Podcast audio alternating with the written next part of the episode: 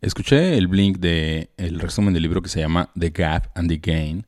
y es un libro que el resumen me pareció muy bueno, lo disfruté, me hizo una inyección de energía positiva. Vienen ahí por ahí ciertos ejercicios que tal vez algunos ya los hacía o los hago de manera inconsciente o sin estar al tanto de que del el fondo que hay detrás. Y el libro tiene como foco central cómo ser, eh, vaya, ser responsable de tu propia felicidad. De hecho, si pudiera resumir el libro en la siguiente frase sería algo así como, eres responsable de tu propia felicidad, debes dejar de compararte con los demás, celebrar tus logros. La última hora del día no uses tu celular, escribe. Falla rápido, entristécete rápido y aprende rápido. Ese sería como el, resumen. Tal vez no tiene mucho, pues es out of context, no, sin contexto. Pero con eso tú podrías dar una, en una oración sin sentido y sin gramática, que es el libro. Eh, lo escuché de camino a la oficina. El formato Blink dura 19 minutos. Y de inmediato le escribí a un amigo para platicarle y decirle, oye, tienes que escuchar este Blink, está bastante bueno. Sobre todo porque tuve esta inyección de energía positiva y me pareció algo bueno que, suma y agrega valor. Entonces dije, bueno, va, venga. Eh, lo compartí y ya.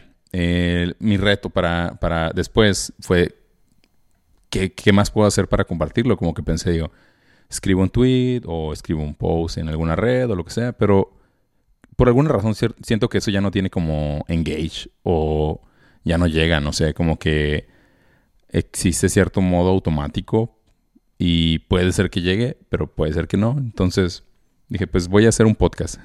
Entonces estoy grabando este podcast. El reto de este podcast es grabarlo, editarlo y publicarlo en menos de dos horas. Si lo escuchas, significa que hubo éxito. Otra cosa que este contenido es 100% generado por un humano, que soy yo, y cualquier error o acierto es mi mérito. Las herramientas de inteligencia artificial que hay por ahí son bastante buenas para generar outlines y texto. Creo que lo generan muy bonito y, con buena estructura. Entonces, nada más quería hacer la aclaración. Recuerda que puedes encontrar en la descripción de este podcast las URLs de las cosas que menciono. Entonces por ahí va a estar el URL para el Blink, por si lo quieres escuchar, este libro en inglés, The Gap and the Gain que de esto va este podcast. El podcast abre con, abre con un como punto, punto central el eres responsable de tu felicidad. Eso yo llevo un rato como reflexionándolo no en esa forma, sino cuál es el costo de tu paz. Yo lo veo como de esa forma, ¿no? La paz. ¿Qué es la paz? Para mí, mi felicidad es estar en paz. Estar en paz no significa que tengo que estar feliz y sonriente y con una sensación de satisfacción o con plenitud sino que significa con un estado de quietud para mí. Eh, esto no viene en el libro, esto es como que algo para mí. Pues yo llevo rato como platicando eso cada que se presenta la ocasión en alguna conversación o con algunos amigos, familiares o personas de la oficina, como si algo te saca de tu zona, te quita tu paz, ¿cuál es el costo, el costo de eso, no? No sé, por poner un ejemplo, eh, si se te cayó un billete de, en la calle de 5 dólares y dices, híjole, con eso me iba a comprar este, un café y se me cayó. Y de ahí te, enojas, ¿no? Y dices, pues no manches, o sea, el costo de tu paz ahí entonces era 5 dólares. Y eso te cambió todo tu día. Dado que, pues, si te haces esa pregunta, dices, bueno, si alguien me hubiese dicho, te cobro 5 dólares por darte un momento de paz y tranquilidad, probablemente se los hubieses pagado, ¿no? Algo que yo uso en el día a día para conservar mi quietitud, mi paz. Pues en el libro, en el libro menciona eh, que hay muchos estudios que muestran cómo tener una mente positiva te puede ayudar a tener mejores resultados, mejorar la confianza, ser creativo, adaptarse a situaciones de cambio. Pues si tienes una actitud eh, negativa o te sientes estresado, pues ocurren los efectos adversos, ¿no? Menos creatividad, menos motivación para trabajar y dejas de sentirte motivado por aquello que te gustaba hacer. Entonces esto lo vemos un poco reflejado en el ambiente laboral. Si te gusta mucho tu trabajo, pues vas ahí sorteando los cambios que hay, vas sorteando los retos, pero con cierta emoción. Y si no lo estás disfrutando o si hay personas con las que estás teniendo ciertas eh, diferencias de ideología, pues se pone un poquito más difícil, ¿verdad? Y ya, pues eso es como lo que, lo que aborda un poco el libro. En esta parte, quiero hacer aquí otra aclaración. No porque yo ande hablando eso de la quietud y de la paz y de la felicidad, significa que yo soy feliz 24 horas, los 7 días de la semana, los 365 días del año. No, también tengo malos ratos.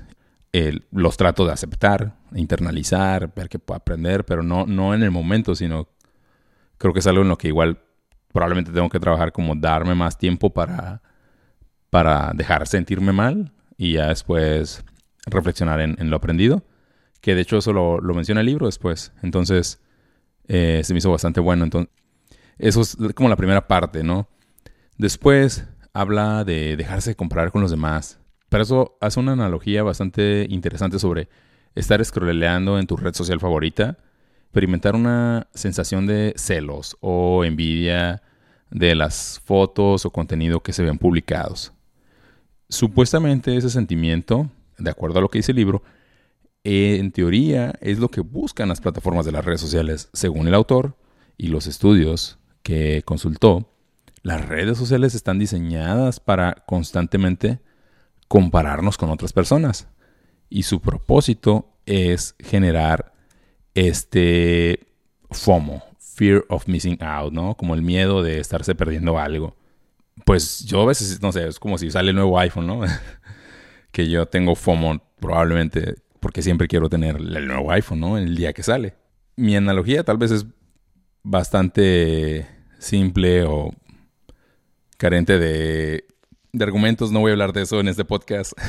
Tengo que ir a terapia para hablar de eso antes, porque seguramente lo que diga al respecto va a ser incorrecto, pero bueno, es un buen ejemplo, ¿no? Y al final del día, digo, yo ya no comparto eso constantemente, creo, al menos. Eso es un FOMO, ¿no? Que es un FOMO que yo tengo probablemente porque soy, porque soy un objetivo de de las redes, ¿no? Tanto en el contenido que yo consumo o en la forma en la cual yo llevo mi vida, me dejo targetear o ya soy un, cliente cautivo.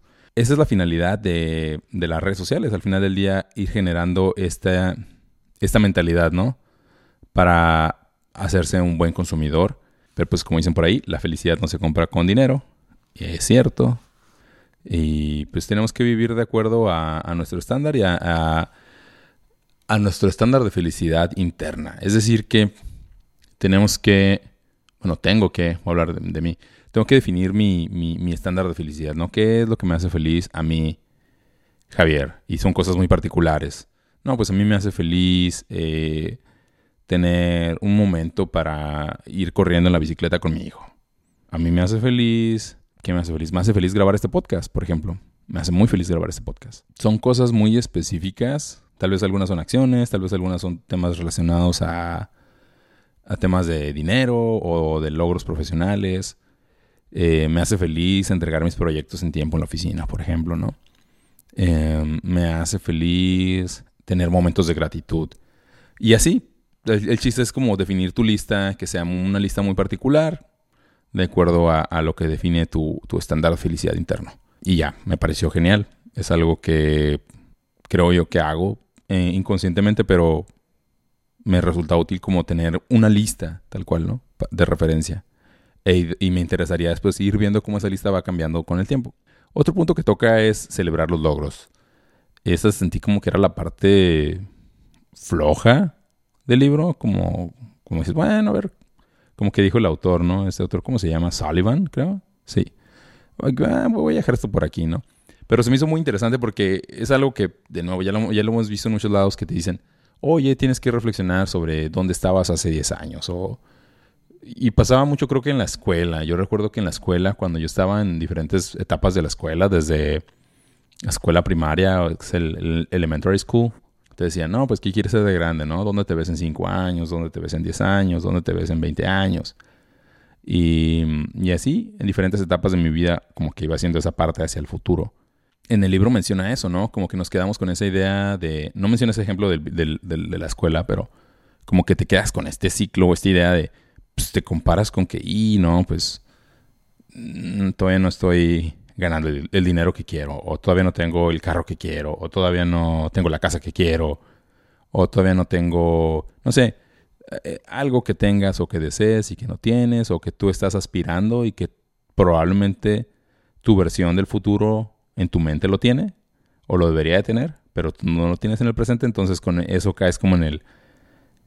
híjole, yo me imaginé que yo iba a tener esta vida y estoy haciendo esto y es muy alejado. O sea, como que al final del día, pues eso te castiga en lugar de, de celebrar, ¿no? Y si lo haces a la inversa y te ves dónde estabas hace 10 años, dónde estabas hace 3 años y dónde estabas, no sé, hace 90 días y las cosas, fíjate esto, las cosas que te preocupaban hace 10 años, las cosas que te preocupaban hace 3 y hace 90, te das cuenta que has cambiado y has avanzado muchísimo.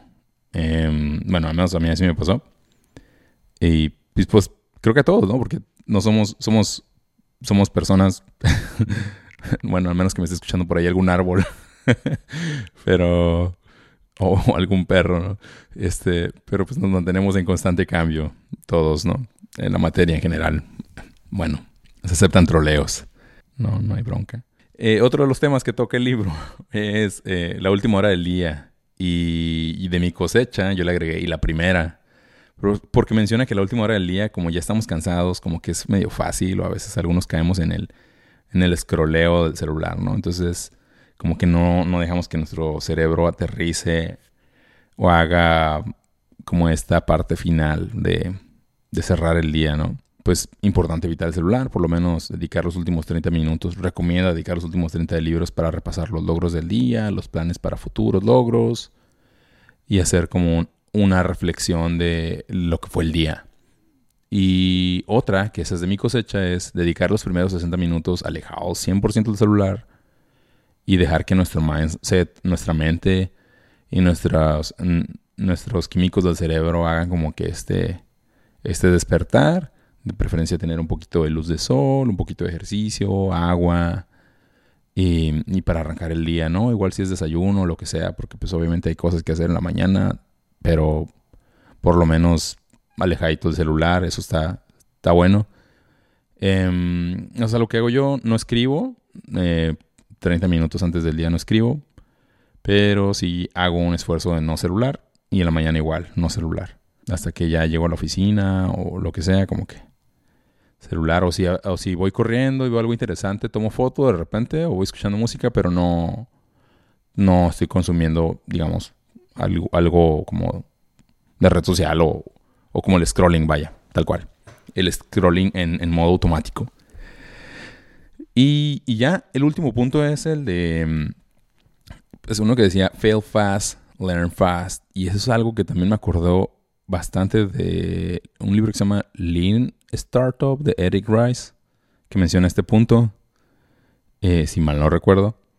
Y, y es algo que aprendí mucho en las, en las startups. Y creo que desde entonces, que es hace como unos, uh, tal vez unos 12 años, 13 años, aprendí de, de, la cultura de las startups, ¿no? Como pues ah, lanza un prototipo, lanza un producto, lanza una idea, construye algo, falla rápido o tiene éxito rápido, lo que sea.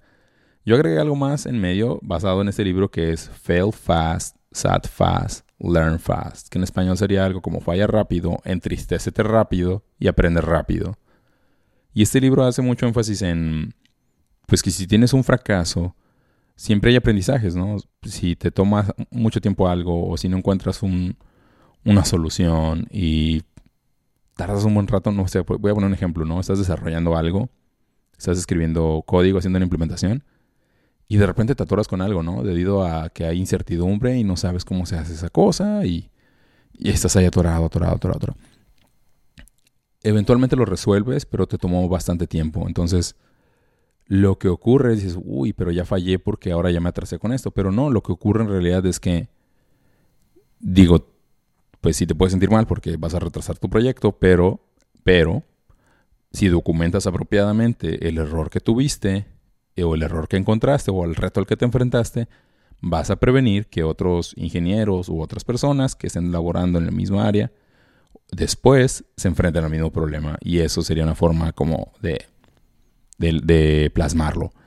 Em, te digo, el libro hace mucho énfasis en el, el entristecerse o, enfrentar esta parte del duelo y creo que es importante y es algo en lo que yo siento que había fallado porque cuando me, mm, no sé, fallaba algo, decían, bueno, bueno, pero pues así son las cosas, fallan, y pues ni modo, hay que seguir adelante, etcétera, etcétera. Como que inmediatamente me brincaba la parte de aprender, post-mortem, o cosas como que aprendizajes y darle un giro positivo.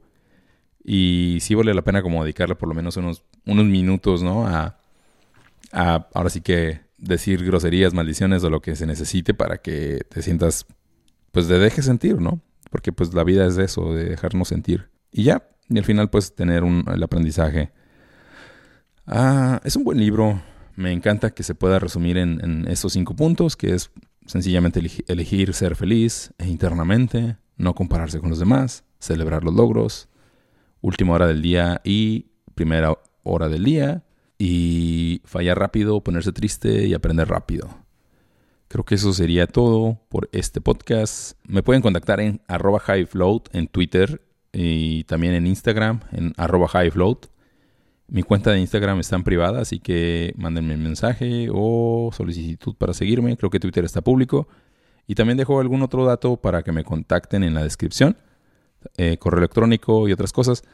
Muchas gracias por escuchar este podcast. Eh, espero que haya sido de tu agrado. Es un podcast pues más orgánico, con muchos errores y pues así es la vida. espero que de verdad hayas aprendido algo. A mí me ayuda bastante grabar esto. Me ayudó muchísimo, muchísimo. Me deja bastante valor. De hecho, el, ya escuché el libro, el resumen del libro. Y ya platiqué del libro con algunas personas. Y escribí este guion. Malo o bueno, como sea, pero lo escribí. Entonces, como que es un proceso que también a mí me hace internalizar esa información y me ayuda. Em, antes de que se me olvide, Blink, Blinkist, es una aplicación que he estado usando por el último año para escuchar resúmenes de libros. Me encanta, me la recomendó mi amigo Richie y es muy buena. Me gusta mucho la aplicación, y me la recomendó hace bastante tiempo y para, vaya, el tiempo, el tiempo es un recurso muy limitado, entonces la forma en la cual yo aprendo me gusta mucho. Eh, ya creo que ya haré otro podcast hablando más al respecto de como todos estos dilemas de la lectura y de la de, eh, audiolibros, etcétera, etcétera, como mi perspectiva. Antes de usar esta aplicación yo usaba mucho Audible y escuchaba los libros completos ahí. Y, y actualmente tengo libros de texto eh, igual en papel, pero los de papel generalmente son de, ingeniería. y sí me, gustaría que hubiese más como blinkes para libros de ingeniería o algo así, pero bueno, ya será tema para otro podcast. De, de, nuevo, gracias. Este podcast lo estoy grabando el día de hoy, miércoles 28 de diciembre, terminando de grabar a las 10.47 de la noche, horario aquí de Nueva York. Eh, buena vibra y nos escuchamos pronto. Gracias por escucharme y hasta luego. Adiós.